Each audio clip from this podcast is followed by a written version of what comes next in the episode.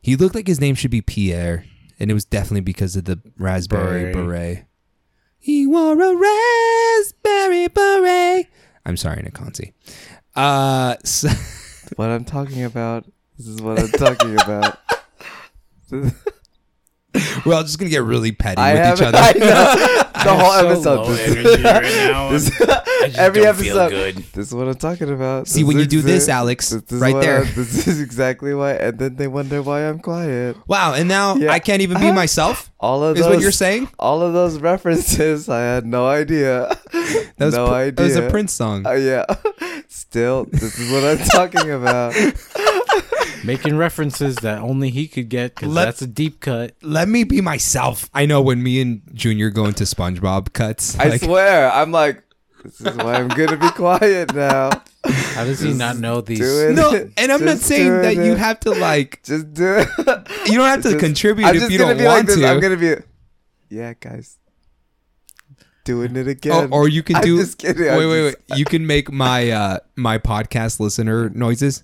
Oh, Oh, Mhm. okay, okay, okay. I'll do Mhm. that. I'll do that. Really? But I don't want Good you to think I'm being reference. petty now. No, no. I'm so kidding, dude. Huh? That's the deep cut. Is that he's Hmm. always petty? Damn. I'm. I just. Huh? I sowed some bad blood Mm. in Really? here. Bad blood c- cornfield. Mm. Really?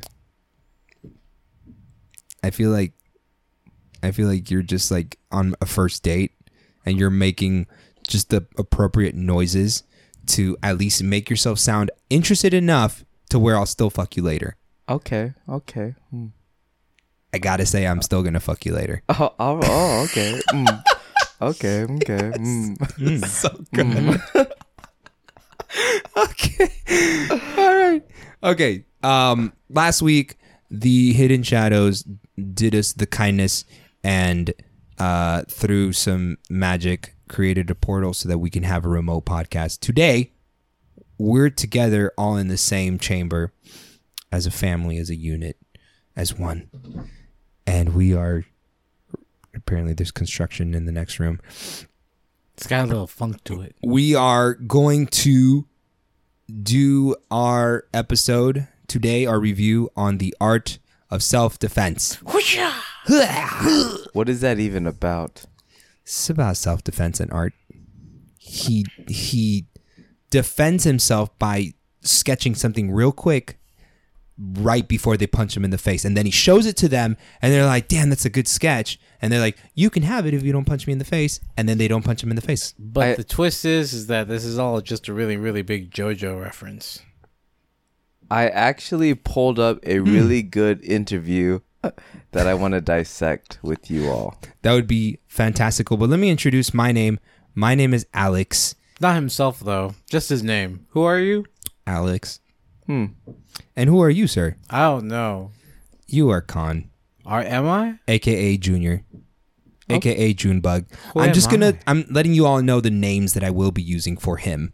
Who him is him. I am the powerful, the sensual, the indestructible Mushu. Is he gonna be in the next in in in in Mu- Mulan? Okay. and the- no, no, he's not.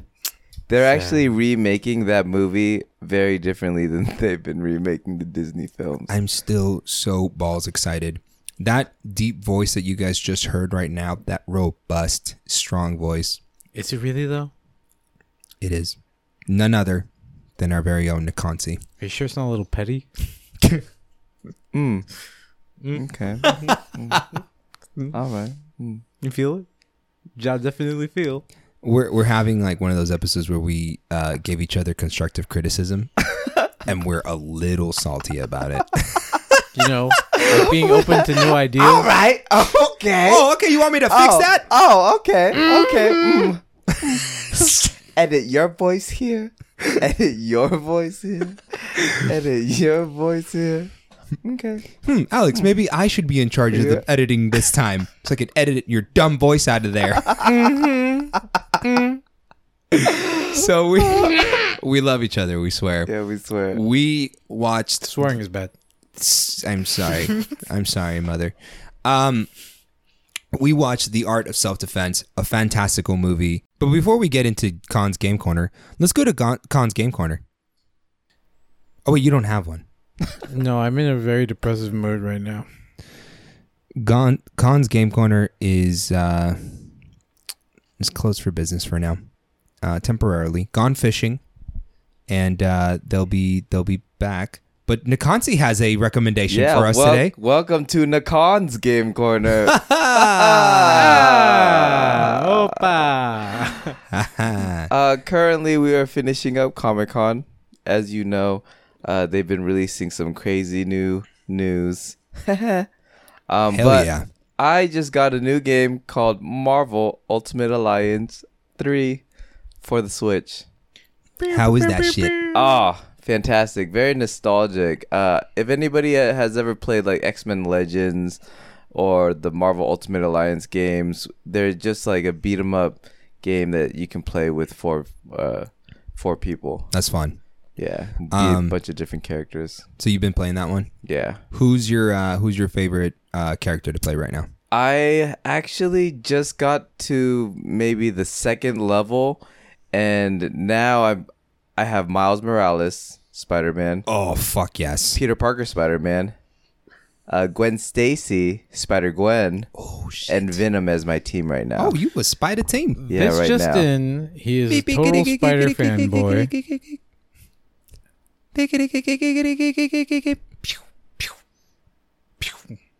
That was the news noise.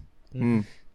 I, hey, dude, you and I connect on that aspect though, because Spider fanboy. I'm a huge Spider-Man fan. So You will love this game because it's basically it's taking Thanos's Infinity uh, Gauntlet story, which is a very old story that's Yeah. told over and over and over again.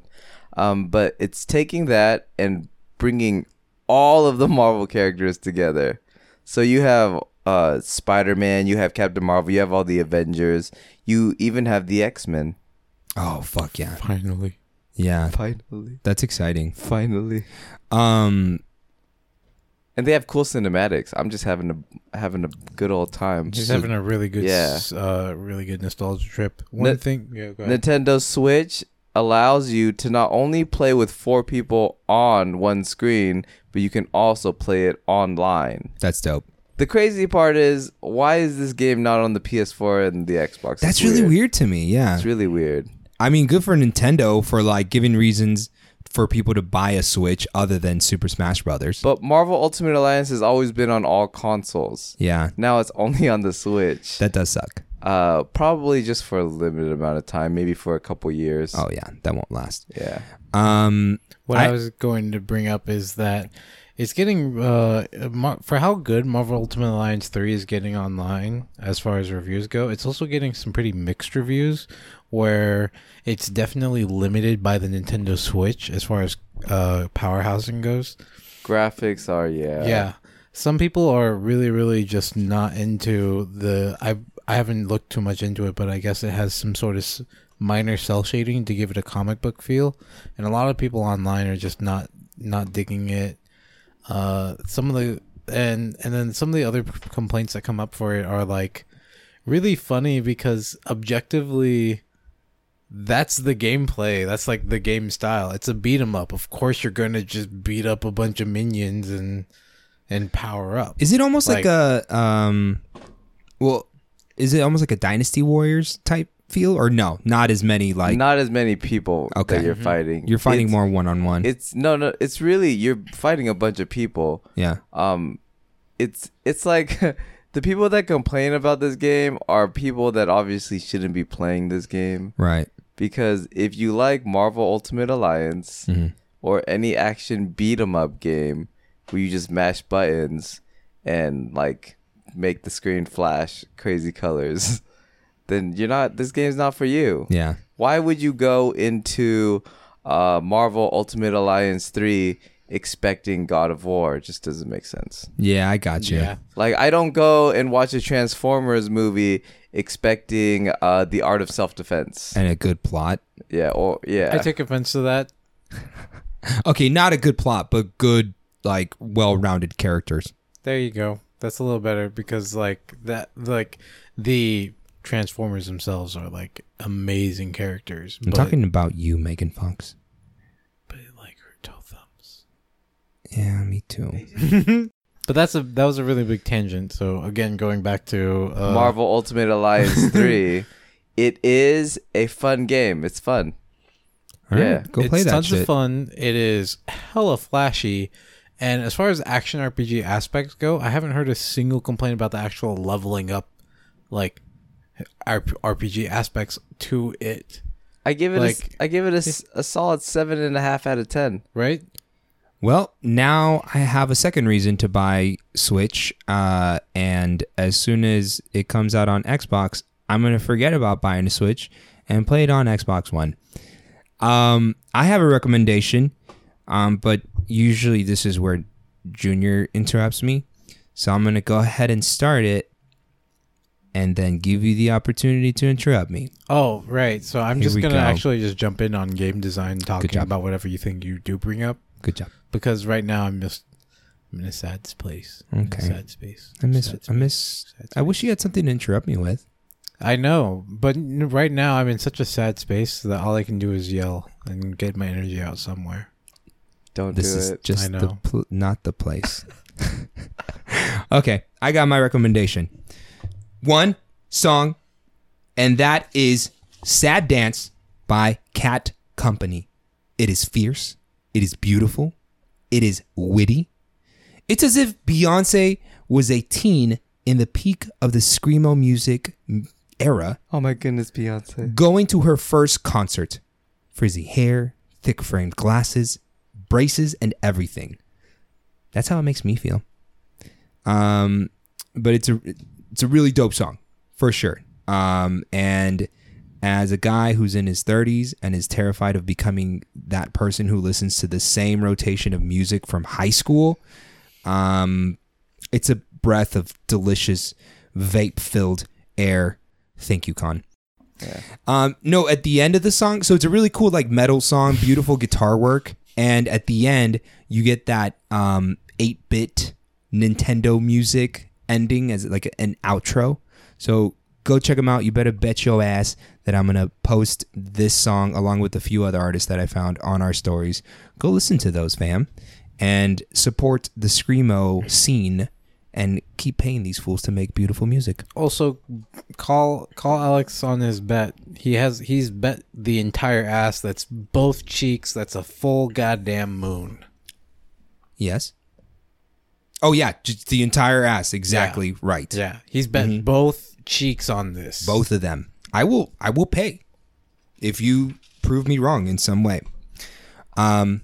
Yes. I actually have a list of a bunch of new music that I've been listening to. Okay. We have thirty percent. Okay, ready? Here we go. Uh, Dreamville Records, Revenge of the Dreamers 3, J. Cole and his team. Uh, Erys by Jaden Smith. Uh, let's see, let's see, let's see. The Lost Tapes 2 by Nas. Fire. Uh, Rouge by Yuna. Angels Pulse by Blood Orange. And 3 by Banks. And one last one. One more thing. Ed Sheeran's new album. Really? Yeah. Mm-hmm. Number Okay. six, collaborations project. A lot of good, It's- a lot of good a- music out right now. It's absolutely amazing. I've been a big fan of Ed Sheeran for a long time, and it's just like he just put together what was essentially like a feature album, just him working with a bunch of people he's wanted to work with. That's exciting. So it's really cool. Okay. Now on to the meat of the meat sandwich. Uh, Full meat sandwich, no potatoes, no bread. Nothing. Not even lettuce. Okay, yes, lettuce because you need fiber. Okay, boys and girls. Otherwise, you don't poop. Nakansi. So we watch The Art of Self Defense, and for this very special movie, I wanted to bring back a segment that we haven't done in a while, and that's the one minute pro- plot breakdown. Um, Timer. Junior, I'm gonna need you to time me. I can. You can use mi teléfono si quieres. I'm just trying to make weird noises on the phone be, or on on the microphone since I don't have a game corner to talk about anything important to me and important in my life anymore. I feel like it's somewhat making up for it, but not enough. But I appreciate the appreciate it. You sound like a sad llama. Five, four, three, two, one, go. What does it take to be a man? IPAs, beards, ironically drinking appletinis in a pink polo just to show how little of a fuck you give? Yeah, maybe. Casey's gonna find out all about this in this movie. Casey is an unripened tomato with a tiny dachshund dog to call his best friend, and he gets mugged by cool motorcycle guys because that's what cool motorcycle guys do. Now, he's super afraid, can't buy his dog dog food. Now they split an onion soup, hiding inside. Should he buy a gun? No. Karate will solve it. But wait, Sensei's not the male role model with awesome taste in music and belts he thought he was. Turns out he's a, weirdo who makes naked massages by not m- women his priority. Maybe you should have bought that gun. Also, rainbow colored belts defeat black belt. It's a fact, and that's the movie. Wow, you had two seconds left. Well done. Nicely done. I was sweating it there in the end. Uh, yeah, this movie is definitely an uh, an art independent film. Uh, for most people who who are going into this expecting like some strange, like straight up comedy film, this is not what it is. Uh, they're actually calling this this movie um, our next Fight Club because what happens is when people go to these kind of movies most of the audience will miss the underlying message. But the directors of these films don't hold your hand. They just give you the movie and and have you take from it what you will. Yeah, I I really appreciate um uh the work that they did in this movie because um I feel like the underlying message is you know what is masculinity and and what anxiety do we go through as guys based off of those expectations that that society sets on us. What is toxic masculinity? Hyper masculinity. Right. What is over the top? and like what role are we supposed to play in society and like casey is um a character who's just anxious all the time. He wants to fit in with with dudes. He can't connect with them. Um so and he goes through that traumatic experience which seems to be like the icing on the cake for him. And that's where yeah, he he kind of found some kind of guidance in that class, but at the end of the day, like he found out that that's not the role that he's supposed to fill. Like he's supposed to do it in his own way. Crazy part, that was the whole idea. That was his his sensei's plan To oh yeah, to give him enough free will to make his own choice. yeah, it's really and he interesting. did. And he killed his dun dun dun. Big Spoiler spoiler. I tried to. It's not like it's not like you with have to rewind the tape a little bit so you don't hear the first part of that But sentence. This but film, this is a very J- Japanese film. When you watch a Japanese film and it's uh, eccentric, Mhm. it's over the top, it has weird comedy randomly, and then it just comes back full circle. yeah, like like Blade of the Immortal. like Phoenix Yeah. Wright, Ace Attorney. Oh, Remember when we watched Blade of the Immortal? when we were at the theater, we're like, all right, I can dig it. It's kind of weird. Okay. Yeah, All right, I'm in. that's what, dude. But that's what I liked about it is that they they've incorporated really good humor uh, in this movie to make it a little more relatable, um, which may be why people won't get the underlying message underneath it all. But it, at the end of the day, it was really funny. Like there was a lot of really, really just dark humor going on in that movie, and I loved it. it was great. I was upset that I didn't need you uh, to be there to like think about the movie, but the whole time it's still like, uh, uh, he's buying a gun. Guns are weak. uh." I would like I would like to purchase a gun. I would Right. like one that would fit in my hand. Sounds Oh. like you need a hand gun. yeah, that sounds exactly like what I. Jesse Eisenberg. Well, all the actors in this film were fantastic. they were phenomenal. I just really like Jesse Eisenberg's movies. They're just He's such a good par- actor. This one in particular is like low key kind of typecasting him into like those mannerisms, For sure. but he does them so well. You're like, oh yeah, he's being meek because he's meek. He has this deadpan kind of sense of humor Yeah. or delivery, I should say. Um, like the tough the tough part is like, fuck, man. He's. What would you think? He's like a little more masculine, Michael Cera. Yeah. Yeah. He's a more normal Michael Cera. He's like uh he's like Michael Cera Squirtle and uh and uh he's Wartortle. Yeah. Michael Cera Squirtle. wow, And he's War that's really Turtle. really bad. Who's who's But also- Blastoise? Um, it's um Brad it's, Pitt. It's nope, nope, no, it's not. No, uh, it's Michael Adam J. Fox. Adam Sandberg.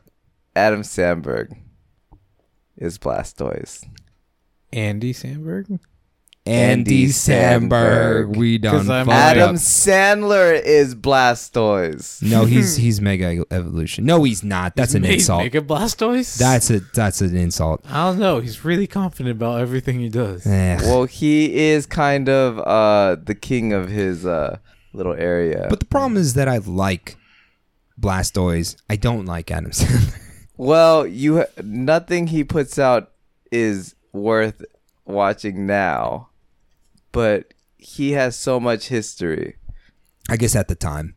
Because Yeah. Wedding Wedding Singer is actually a really good movie. It I is went a back good and watched it. Uh Punch Drunk Love Haven't watched it. is a good movie. Is that an older one? He's he's just acting in. It's not even comedy. There's another one that he's also just acting in, um, and I'm having a lot of trouble trying to remember the name. The Longest Yard.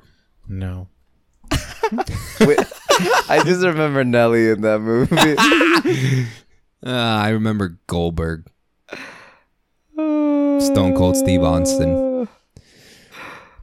there we go. I remembered it. So there's another movie that he's just straight acting in, and it's Mm-hmm. alongside Don Cheadle, and it's called Rain on Me, and it's really really important to me because I just I thought it was brilliant, and also they use a video game as like a centerpiece for what is what is going on, and that video game is Shadow of the Colossus. You're going to watch an Adam Sandler documentary with me, and then you're going to appreciate him. Yeah. But enough about Adam Sandler. Why don't we get into some badass moments about this movie? I can start us. Here Can we you? go. Can you? Can you? Can you? I love that Can- place. It's you? so nice Can in you? this in the winter. Can you? Canada? Canada? Canada? Kendall Jenner. Canada? The fight between Anna and Thomas in the night class. Thomas is the gentleman who got promoted to black belt. Oh no! Take that word back. He's the fucking bastard. Well, yeah, obviously. And that's why he was so badass when she kicked his ass. It was one of the longer fight scenes and one of the more technical fight scenes that you saw. And she was just fucking brutal. It was great. It was amazing. yeah. It just combined grappling, combined striking and and a little bit of if it's if it's karate and like flips, is it still wushu? No. huh? Hmm, well, with flips, that is judo. Judo. Thanks, man. Chop, no, no, chop, no, chop. not her flipping him, Judo but they were flip. kind of doing some acrobatic shit too, like Oh. in that fight. That's just movie stuff. Just Cirque du Soleil, got it. Yeah. Chop, chop, chop. Um, Judo flip. Let's see. I got another one, but I'll save this until you guys give yours. Go ahead. I'm cueing you with my eyes, Junior. I can't see. Oh god. Hmm. Oh no, it's too strong, too strong of a cue. I've broken him. Let me try. Oh Jesus, he's gonna recover. Do you have a badass moment? I do. Okay. Uh, her speech at the very end of the film. God damn it, that was the one. Okay, go ahead. I have the line. There that, you go. That was that was the the cherry on the top for me. That was the It's on the top. whole meaning of this movie. You can be brutally compassionate and savagely peaceful. God damn it, dude. I remembered it. I wrote it down a day later, and it just it stuck with me too. Yeah, it that that is the underlying message. Hundred percent. and uh, the whole movie there's a lot of the things of course you're waiting for the movie to to get crazy you're Right. like okay basically we're watching a japanese slice of life film Whoa, slice of life in terms of Yeah, it's a slice of life. You're really living uh, Casey's life, just day by day. What's he doing? Next step, next next thing. Speaking of slice of life, how bad did you guys want a like anime beach episode of watching Anna being the the new master of the class and like Casey teaching the students and everybody's like happy and in harmony like under this new sensei because this is how it was supposed to be. I wanted that just to please my weeaboo soul. That was that was the ending credits. Where they didn't show us anything, they just kept you kept hearing things. And you were seeing the close up picture of the of uh, the dog Yeah. right next to the rainbow belt master. Rainbow belts. uh my badass moment was when he protects Anna. Yes. I was like, Yeah, that's what training is for. with the with the Fucking do it. the cop Yeah. when he disarmed the cop Yeah. beautiful And then it took it a step further and I'm like, Yeah, that's toxic. hell yeah. The story of the finger kill. Badass. badass moment. Badass moment. The, this is how stories get passed down sometimes. yeah These are how legends are made. yep Okay. Uh, this interview is actually a really good interview um, by slashfilm.com. And they got to sit down with the director, Riley Stearns, and kind of discuss the film. Uh, some of the key points that I want to talk about is this first question. Martial arts movies are always about someone training until he can fight his bullies. This might be one of the first movies where the bullied person ends up becoming a bully himself, which is a very modern perspective. Is this something you've been thinking about with regards to the underdog martial arts movies? And uh, Riley Stearns goes ahead and says, I guess it was a theme, not with regards to martial arts. I was thinking more in the context of what people were expecting. Like you said, there are lots of martial arts movies where the trajectory you've grown up into and are conditioned to accept. But you could take anything from any sports movie. Somebody who's an underdog and trains and works hard and eventually overcomes, or in the process of trying to overcome, loses but ultimately gains more in their loss than they would have in their win. I didn't want that to happen in the same way. I wanted a movie that started off in that vein. Then, as it went along, essentially halfway through the film, I wanted the rug to be pulled out from under you and you be woken up in a way that you thought you knew what was going to happen and you have no idea. Along the way, like you said, he takes on the bully aspect. He's trying to come to the teachings of Sensei, and most of those are very, very bad teachings. Very overtly horrible things that he's embracing. I think, even in a spoilery sense, even in the way that he kind of overcomes at the end, it's him embracing a little bit of that darkness that he's gathered along the way for the greater good. In my opinion, Casey may make some decisions in the way that he solves his problems that's almost like a self sacrifice. I'm doing this because I have to so nobody else has to go through with it, or so nobody else has to deal with it in the future. For him, I think it's all about how you honor the dojo, which is so funny to say in an interview, but he's really looking for the honor of the dojo and really concerned about that he's willing to sacrifice his own morality for the greater good. That's what was important for me. That was something I definitely wanted to do. okay is that the uh is that the end of riley's uh answer Yes. Okay. Um I do I do like that question because he was like, yeah, on some level Casey kind of became the bully the bully, but he he he didn't really have a choice, right? Well, he it's funny because you know when he talks about how he wanted to have the rug pulled out from under us Mhm. as the audience. Well, he puts Casey in very real situations and gives him choices. And some of the choices that Casey makes are good choices. Like, for example, when that guy parks and just swings the door open and smashes his car. He could easily just hit the guy in the throat, but he made a conscious choice of, you know, staying calm and said, that's okay, it's not even worth the fight. But he was frustrated about it. I think um I think I because like because he drove away crying, uh, very beautifully. I really liked that scene See- of him driving away from that. But I feel like I would have been frustrated. I'd been like, "Damn it, Alex! Why didn't you step up and beat the shit out of that guy? Rip off his beard." And I think you're coming at it from the from the perspective of somebody who's already been studying martial arts, and you know that the right move is to avoid the altercation. Yeah, well, not necessarily avoid. I would have stood up for myself. Um, he just this movie is about extremes, of course. Right. So it didn't show him finding a middle ground. It showed him either giving up completely or killing somebody. Ah, that's a good point. There was there was no middle ground, but that's the whole point of this movie. Yeah. okay. just- I feel you.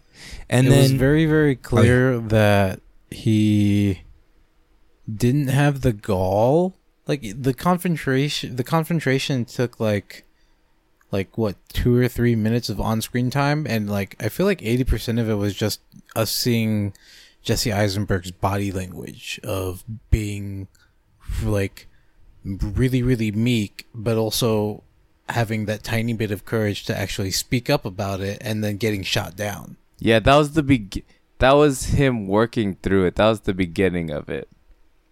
isn't, Um, isn't that uh, like in a weird way? Isn't that how all confrontations go though? Like it's like a two minute thing, but it stays with you for like a long ass time. You're just like, God damn it! I should have done this way, or I should have done it that way, or I should have said yeah this. or I should have stood up for myself just a little bit more. Yeah, yeah, yeah. Yeah.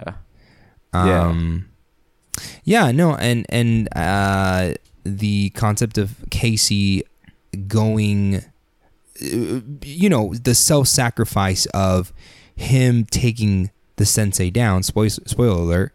Uh, because he didn't want anybody else to go through what he's go- going through, and and you can tell that he he bought into what the idea of karate is. Sorry for saying it in a douchey way. Uh, and no you're not douche. Uh, and uh, um, and he really wanted to like uphold the values, but in the right way.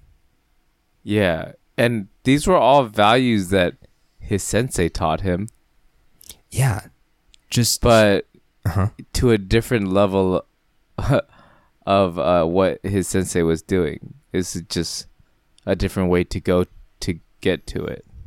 But that's also part of what makes this movie such a like modern storytelling because I feel like if you had just read the script, it would read out a lot like a light novel does.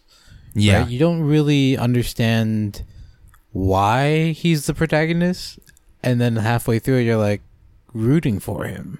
You know, you want him to take charge of his own actions, which he starts doing, and then somehow it just spirals out of control into this kind of unrealism drama that's still rooted in like no this kind of stuff happens like this is reality Let me tell you why this is a dark comedy.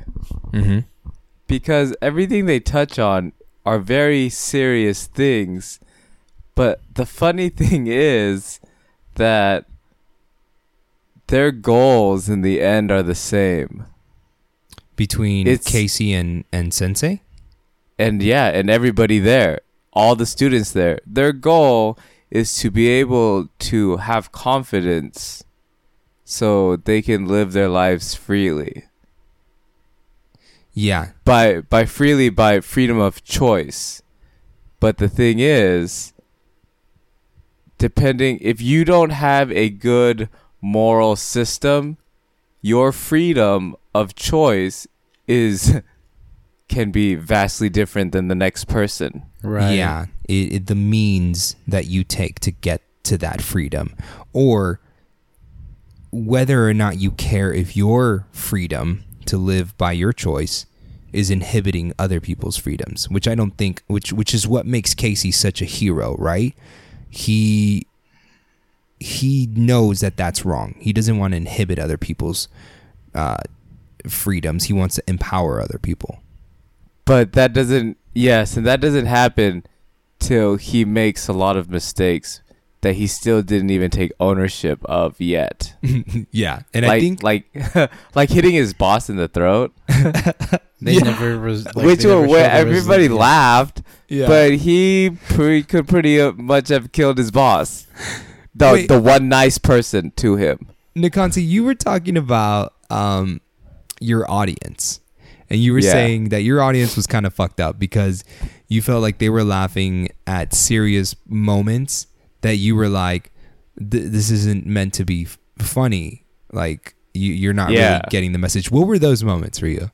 Uh, some of those moments were basically when when they would have like a breakdown or n- not a breakdown, I should say, but like a monologue or a speech about something serious. Mm. Like, um, let's take example, uh, the what's the girl's name in the movie? I'm really Uh, bad with character Anna. names. Okay, Anna. Uh, her real name is like Imogen. Um, but Anna, she's explaining um, how to how the students need to train and how to to be safe, but also how to you know protect yourself. Right. don't how not to expect your you know your partner to to be like responsive all the time. Everybody's human. So yes your partner needs to pay attention to these things but it's also up to you to protect yourself Yeah. tap or take a nap Tap or take a nap. Yeah. which was hilarious. But I feel like a lot of people missed what she said. What she was explaining was very important, and the way she broke it down on how to train with your partner was was well done. And the funny thing is, the on, the reason why Riley Stearns got that down so excellently was because he is a practitioner of jujitsu. Yeah. Let's do another question. Um, how many more do you want to do? You want to do like two, or, Uh, two or three more? yeah, yeah. Let's see. really bef- like really quick before you get in, into that i wanted to bring up that like and i don't remember what part in the pod this ends up coming up but like you mentioned how this should go down as as powerful as like fight club and in that particular sense uh we were just a second ago we were talking about how the like freedom of choice doesn't necessarily mean the freedom of consequences. Right. and that is really really evident in fight club as well where it's just they don't know what they want to do so they join they join tyler durden's cult. And he keeps telling them they have the freedom to do whatever. Like just but they they never take responsibility for essentially becoming terrorists. And then it culminates in the end with spoiler alert for if you somehow haven't seen Fight Club yet, the whole explosion of the of the building. and and that's what happens when you have um a powerful thought of freedom but with ignorance. That's how easily it can go the wrong way. Yeah, and not taking into consideration what the consequences are. right. Yeah. uh next question are you satirizing the underdog myth and uh, Stearns says, I don't want to think I'm making fun of anything ever, especially my characters. I know that some people feel like I'm being so mean and beating Casey down too much. For me, I never look down at my characters. I see a lot of myself in Casey. Maybe that's why it's okay for me and I don't see that I'm being mean to him. Because I feel like any hit that he gets is like me taking a jab at my own psyche and who I am and who I think I'm supposed to be. Satirical, did I say that right? Satirical? Satirical. satirical maybe isn't necessarily because I don't want to see it as making fun of something. And I think that set ah shit, I can't say this word. Satirically? No, they use like satire in like every single form. Okay, satirize. Okay, okay, okay, okay, okay. I got it. I got it. One, two, three. Satirical. Satirical maybe isn't necessarily because I don't want to see it as making fun of something, and I think satir sat- satirizing, satirizing, sa- satirizing is that satirizing, Satire. Wow, Riley Stearns. I know the word. Huh? Satirizing. We did. way to not sound pompous. Satirizing. Hey, I can use the Satira- words satirize. satire. Satirizing, Satirizing. satirical, satirical, sa- satirizing, satirizing, satirizing, satirizing, satirizing. Yeah, you just have to say it in your goblin voice. Yeah. Uh, He's like not over here Sat- to see, look at because satirical, I mean satire, satirical. Okay, satire, satirizing. Got it. Go. Okay. Satirical maybe isn't necessarily because I don't want to see it as making fun of something. And I think that satirizing something sometimes means you think you're better than something. And I definitely don't. But I do want to have fun with something and expectations. I want to play with those expectations and, and play with my opinion of myself and other men and who we are as society. All those are ideas that are under the surface and then in other instances, super strong nose right in front of your face. But I never want anything to feel like it's preachy or talking down to the audience. I want people to still be able to relate and have fun. Okay. I like his answer because um yes, on some there were there were a lot of moments in Casey's uh uh character where he was going through struggle and I was like, "Yo, I've I've gone through this struggle. I've gone through the nervousness of, you know, trying to fit in with like overly masculine coworkers or whatever, right? And and I do think that the best way to make other people relate to you is by adding humor to it. You know what I'm saying? So I think it's okay. I think it's okay that he made it, he made these instances, these struggles, funny. I am glad that he says in this interview uh, that he doesn't want people to think he's making fun of anything, especially his characters. Right. because really all all of these characters are him in some fashion Oh, interesting.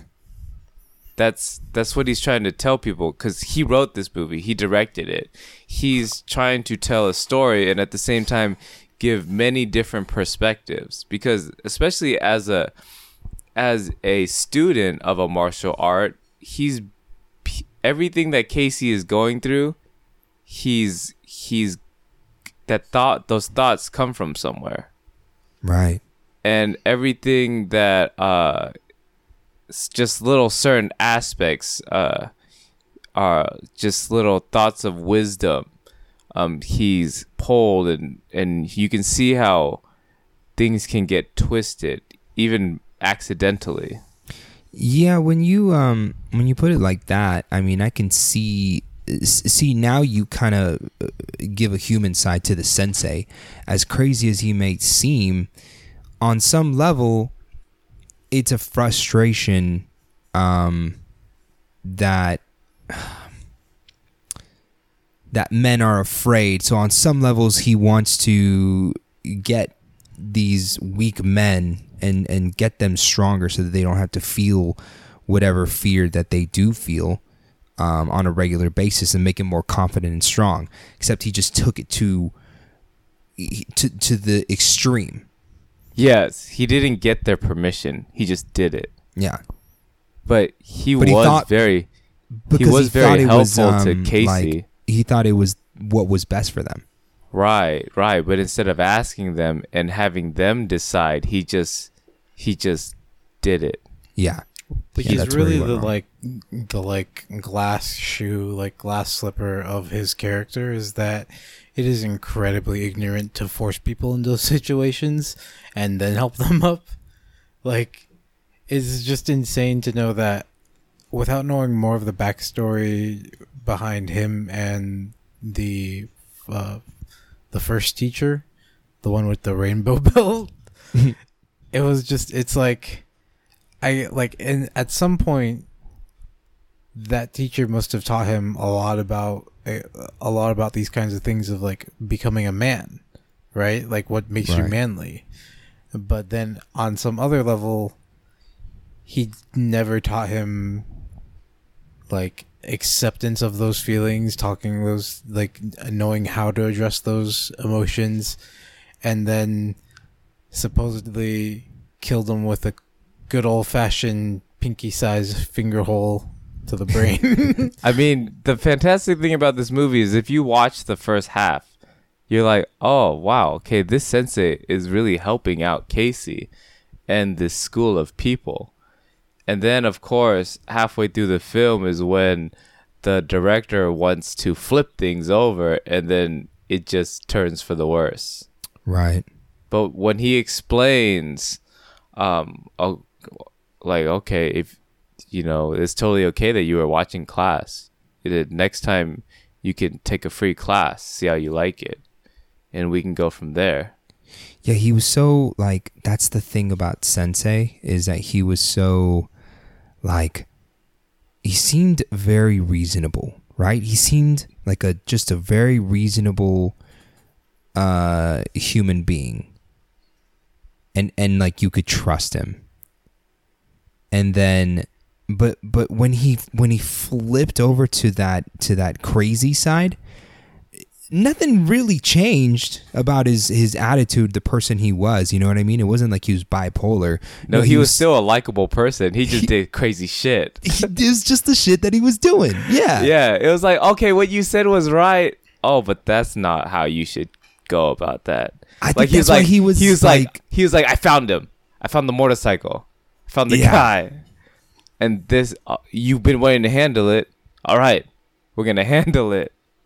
Of Yeah. course. and uh, yeah, yeah, it just went went to a whole nother level. Well, and I think that's what made him so unpredictable, right? Like you just didn't know what he was gonna do next, and that's what made him scary. Yeah. Yeah. I liked Yeah. Sensei. I liked his person, his uh, his character. His And- character was really cool. And It was his hilarious, were, too. his lines were good. his speeches were fantastic. Oh yeah. When he was talking to the whole class, Which one? The martial arts is a language, or which one? oh, just all of them. They're, Yeah, he's Everybody had really good monologues. Like I want to rewatch it to listen to the monologues.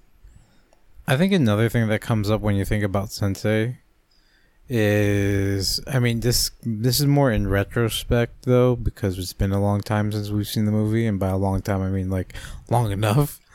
But like in retrospect Long days are two days for Junior. it's been long. My brain don't know how to do things. You oh, oh no. know what you know what one thing I can do? What's that? I can satire satirically. Can you Satirize. satirize? Can you satirize? Satirize. I'm gonna satirize satirically Sometimes Tyrannosaurus rexus. Sometimes strange things summon up satirical satire, satirizing sat- satire. Now that is Satanism. I think I got a nosebleed. Okay, let's But- go back no, to but- this. But really, though, like Uh-huh. the the thing I was trying to talk about was uh, Sensei. Up until like the halfway point when things get flipped, sh- seems like a great teacher. He also is a good character, like we're all agreeing. But at that halfway point when things get flipped, the way that the movie was, the the whole story of the movie is told, suddenly shows you, like, the unpredictable. Like, wh- where does this guy draw the line? Right, like that's he literally it. has the power to kill people and where does he draw the line and you, You- know in Fight Club, when Ty when he meets Tyler Durden, which is himself, Edward Norton meets Brad Pitt. yeah Uh, you're like, wow, okay, he's really helping. Uh, he's really helping this guy out. He's saying all the right things, and then it just goes too far. It's the same. It's the same idea.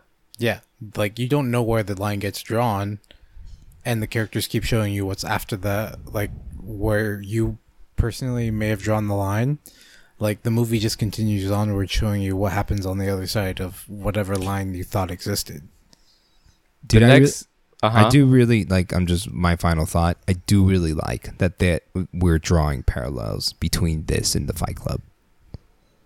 I want to rewatch both. I do too. toxic right. masculinity has been a real thing for a long time Do you think toxic men like Sensei will get that he's not a good role model and they shouldn't be like him? I can't speak for other people, and I hope that people who watch it see a little bit of themselves in Sensei. Obviously, Sensei is an over the top character, and he's a very on the nose representation of masculinity to a fault. That's what it's supposed to be. I hope some people see a little bit of themselves in it and ask some questions of themselves. I also think that a lot of those kind of guys are set in their ways as well. Who's to say? But if the film is making fun of anything, it's making fun of that idea of toxic masculinity. It's two words I don't think I ever thought of as I was writing the script because they weren't thrown away in the same way when I was writing it. In a weird way, even though I wrote it four years ago, I think it's more relevant now than it would have been had I made it that year.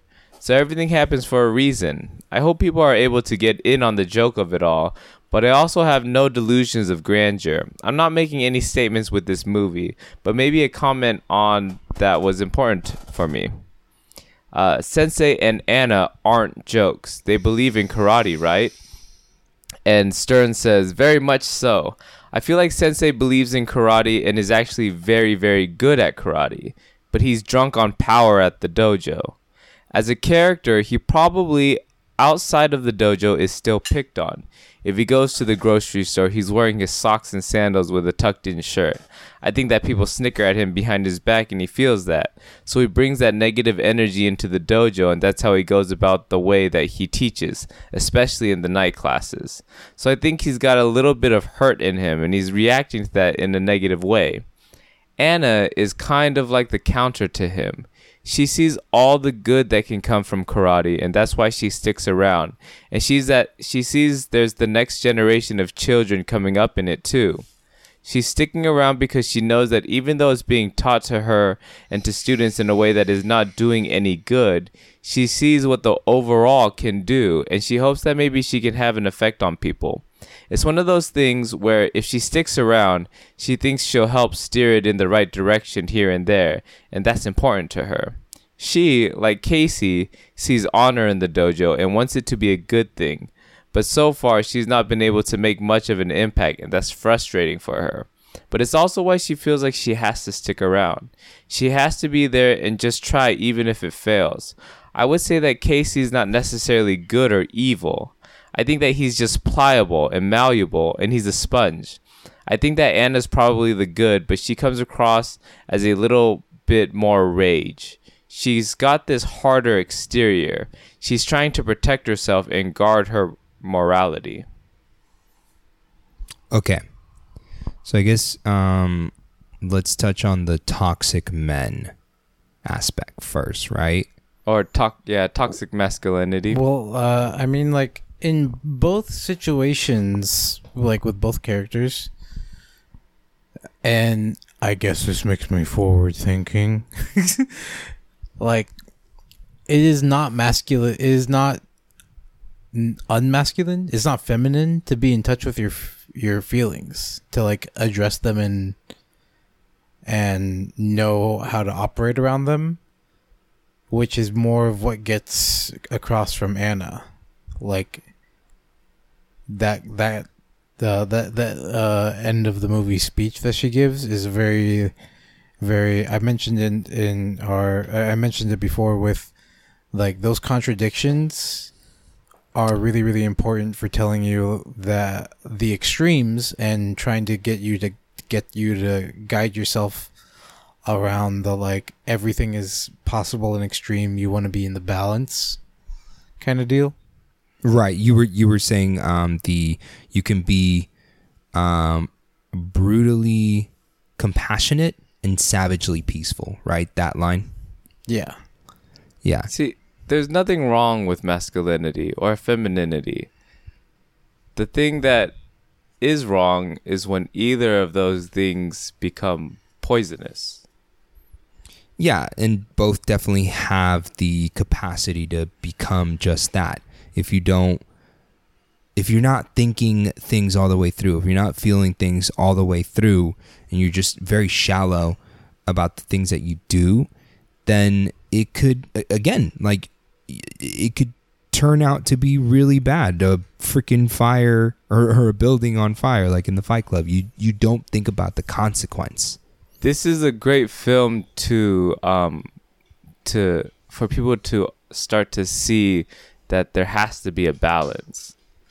Uh, men have to be able to talk about their emotions as well as um, uh, m- those that talk more about their emotions have to still you have to be strong mentally and physically either way Yeah. and that and that takes takes talking and discussing and not not running or or hiding away from certain thoughts or aspects want to put a pin in something, which is we really need to get a female to tell us what toxic toxic femininity is. Like you could look up a couple examples, but in my brain, part of this is mostly because we are all three men, and thus we have all experienced different levels of toxic masculinity. well yeah because we're we're we're men But that's why I mean, like there is without a doubt in my mind the potential for toxic femininity only because it is an extreme but we're only accustomed to the one extreme which is toxic masculinity in which case we have like quite a bit we have quite a bit to talk about there No, I, I love that. I think I think that we should do that. Maybe maybe the sidetrack podcast will jump on that task. yeah definitely Yeah. Um. All right. I think uh, I think we could wrap this bad boy up. Did you want to get into some what the fuck moments? the whole movie I have one. the whole movie I yes one, and then after the no, uh, I liked it. The first what the fuck moment. I think it's my only one, but it was when Sensei uh, broke that guy's elbow in the night class. Yeah i knew he was gonna do it and i was like oh sadness Oh yeah, it was it was it was coming, and again, uh, it it goes back to the point that I made is that his demeanor did not change whatsoever. It was just the shit that he was doing, and you were just like, "Fuck, this guy's crazy." I think a pretty good what the fuck moment for me is pretty much the entire second half of the movie because it just, it doesn't really stop giving you moments of like what has happened and then you calm down a bit and then it happens again. But in particular was uh finding out that the dachshund was murdered. Oh man, That was like just I was just like why? Like it, it the reason I had had me in such a strong what the fuck moment in particular was because I could not understand why uh T- Thomas I think was the character's name. the guy who got promoted to black belt wrongly. Yeah. Yeah. I couldn't understand why other than Sensei telling him to do it that he would kill that dog. there was something wrong. I think Thomas was the epitome or or the or the product of that toxic max masculinity and what somebody would become if they bought into everything that sensei was telling them, right? and all Because- they said was yes Yeah, cuz like not everybody was like that. Um even um uh Casey's uh training pa- partner, which I think his name was Kenneth, was the African American gentleman. Um, the uh the older guy No, the the bl- the black man, the Oh. African American gentleman. black black gentleman. Uh, his name was Kenneth. Pulled up the IMBD. Suckles. He, uh, yeah, he, and he yeah, seemed like a Kenneth had genuinely good good dude. amount of room. Yeah, he he's like as far as character development and the storytelling goes, like Kenneth th- had some more morality, some more ability to question some of the things that were going on, but at the same time, he was still more of a yes man. and he, was, definitely he still did things that he shouldn't have like Right. when you have a new student and you just kick them and then say Yeah. oh oh sorry i was just like i forgot how strong i am that's basically what he did yeah. and that's just like a dick move hey, how about uh, speaking of uh, one of the lines? I want you to punch with your feet and kick with your with your fists. That's How freaking about- hilarious. That that is um that is uh what you would call uh Confucianism at its finest, where you take things that are are opposite so people can think about it. What about That's a when good the what the vet fuck moment though. he was just like, "There's something very peculiar. um, exactly. It looks like somebody there was like a f- he was punched to death, but I could only find foot imprints." That was Dog's freaking that's hilarious. because because you know how in really old stories to make to make people think they would they would put it as a riddle and then you're like huh how can i punch with my feet and kick with my fists Hey, Nikonti. hey but let me tell you how you do that Yeah, that's what I was about to ask you. Let me tell you how you do that. What he do. means by that is you need to be able to make your punches as strong as your kicks and your kicks as fast as your fists Oh. because your nothing is stronger than your legs.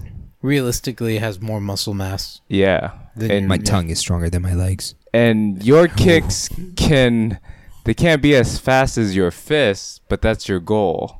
And my pen is stronger than my sword. That's right. And- Y- Did you mean your penis stronger than your sword? Yeah, actually, that's what I was. I didn't. It, Finish it looked the like word. you had a typo you in your can't script say there. pen is without spelling pen, penis. my pen is is stronger than my. Yep, that's where the mistake was. Pit space. That's right. That's Um, right. So what he's saying is true. Yeah. What he's saying is true. He's trying to teach his students to whatever your weakness is, is to work on it. I love it. So Such you need ma- to you need to be able to if something isn't as fast or as strong as the other thing, well, it doesn't mean that it's gonna be that fast, but you should your goal should be to make it the best as possible. Realistically, that also leads into the idiom of like the, the weakest link. Speaking about chains, Mm-hmm. that is how Mhm. it works. If one chain in one link in the chain is going to be weak, then technically speaking, the, the entire chain gets becomes useless wherever it breaks. Right. So you want it to be all of them, relatively speaking, to be strong, which is Uh-huh. uh, again the same similar thing that you're saying with, you know, you you can only punch so fast, you can, or so hard, you can only kick so fast. It's like uh, one of the things I like to tell um, people who are learning how to punch. Well, jabs are, of course, going to be your fastest strike because they're closest to your opponent. But that doesn't mean that your jab needs to be soft. You can still try and make your jab as hard as your back arm punch. When you mean back arm, are you talking like a round, like No, just your back arm. Like you know, like in in Your power those, punch. those So like a- like a monsters with straight like or like four hook. arms. that's Your- why I was like, no, your wait, front They're like Junior I'm thinking of, like, obviously doesn't motions. watch boxing. I I have a I have an arm in my back, and and I, I, use take that for offense to secret that. attacks. I watch enough of a billion different games. You're- so when you say back punch, you're talking about your back arm. yes, yes, your back arm. Okay. now, see, am that's I why a I'm like- four? like, am I a that's why I'm like- four-handed uh, Buddha? I like that's why I was saying like Huh. are we still talking about like one hand like oh wait it means back arm but he doesn't mean like a back like a back swing Junior, I get it. I get it. You're you're an octopus. Oh, okay. yeah There you go, Yeah. and you have His your tentacles backhand. are always strong you have- tentacles. please, you have a minimum of two legs and two arms but if you're an octopus suddenly you have another pair of legs another pair of arms You got yep, exactly. You are That's right. invincible. Now you have two front arms and two back arms. Two back arms. Yep, and then Yeah. two That's front assuming you're legs legs and two back legs. and two back legs. for a Depending on total you- of yeah. eight tentacles. Eight tentacles, Yeah. please, guys. Um, that's our fucking episode, and uh, don't forget to follow us on HSTSC33 on Instagram, on Facebook, Hidden Shadows of the Secret Chamber, and uh, fucking uh, Junior. w- twitch.tv forward slash cookie ninja carve. Sign us out by s- by singing uh, to- Toxic, because Toxic Masculine. Your toxic tongue slipping under. We love you and we love each other and we want you to be kind to one another. That's right. and also be kind, rewind. That was a really good movie. Uh, I That was a great movie. one. I, I really like that one. Yeah.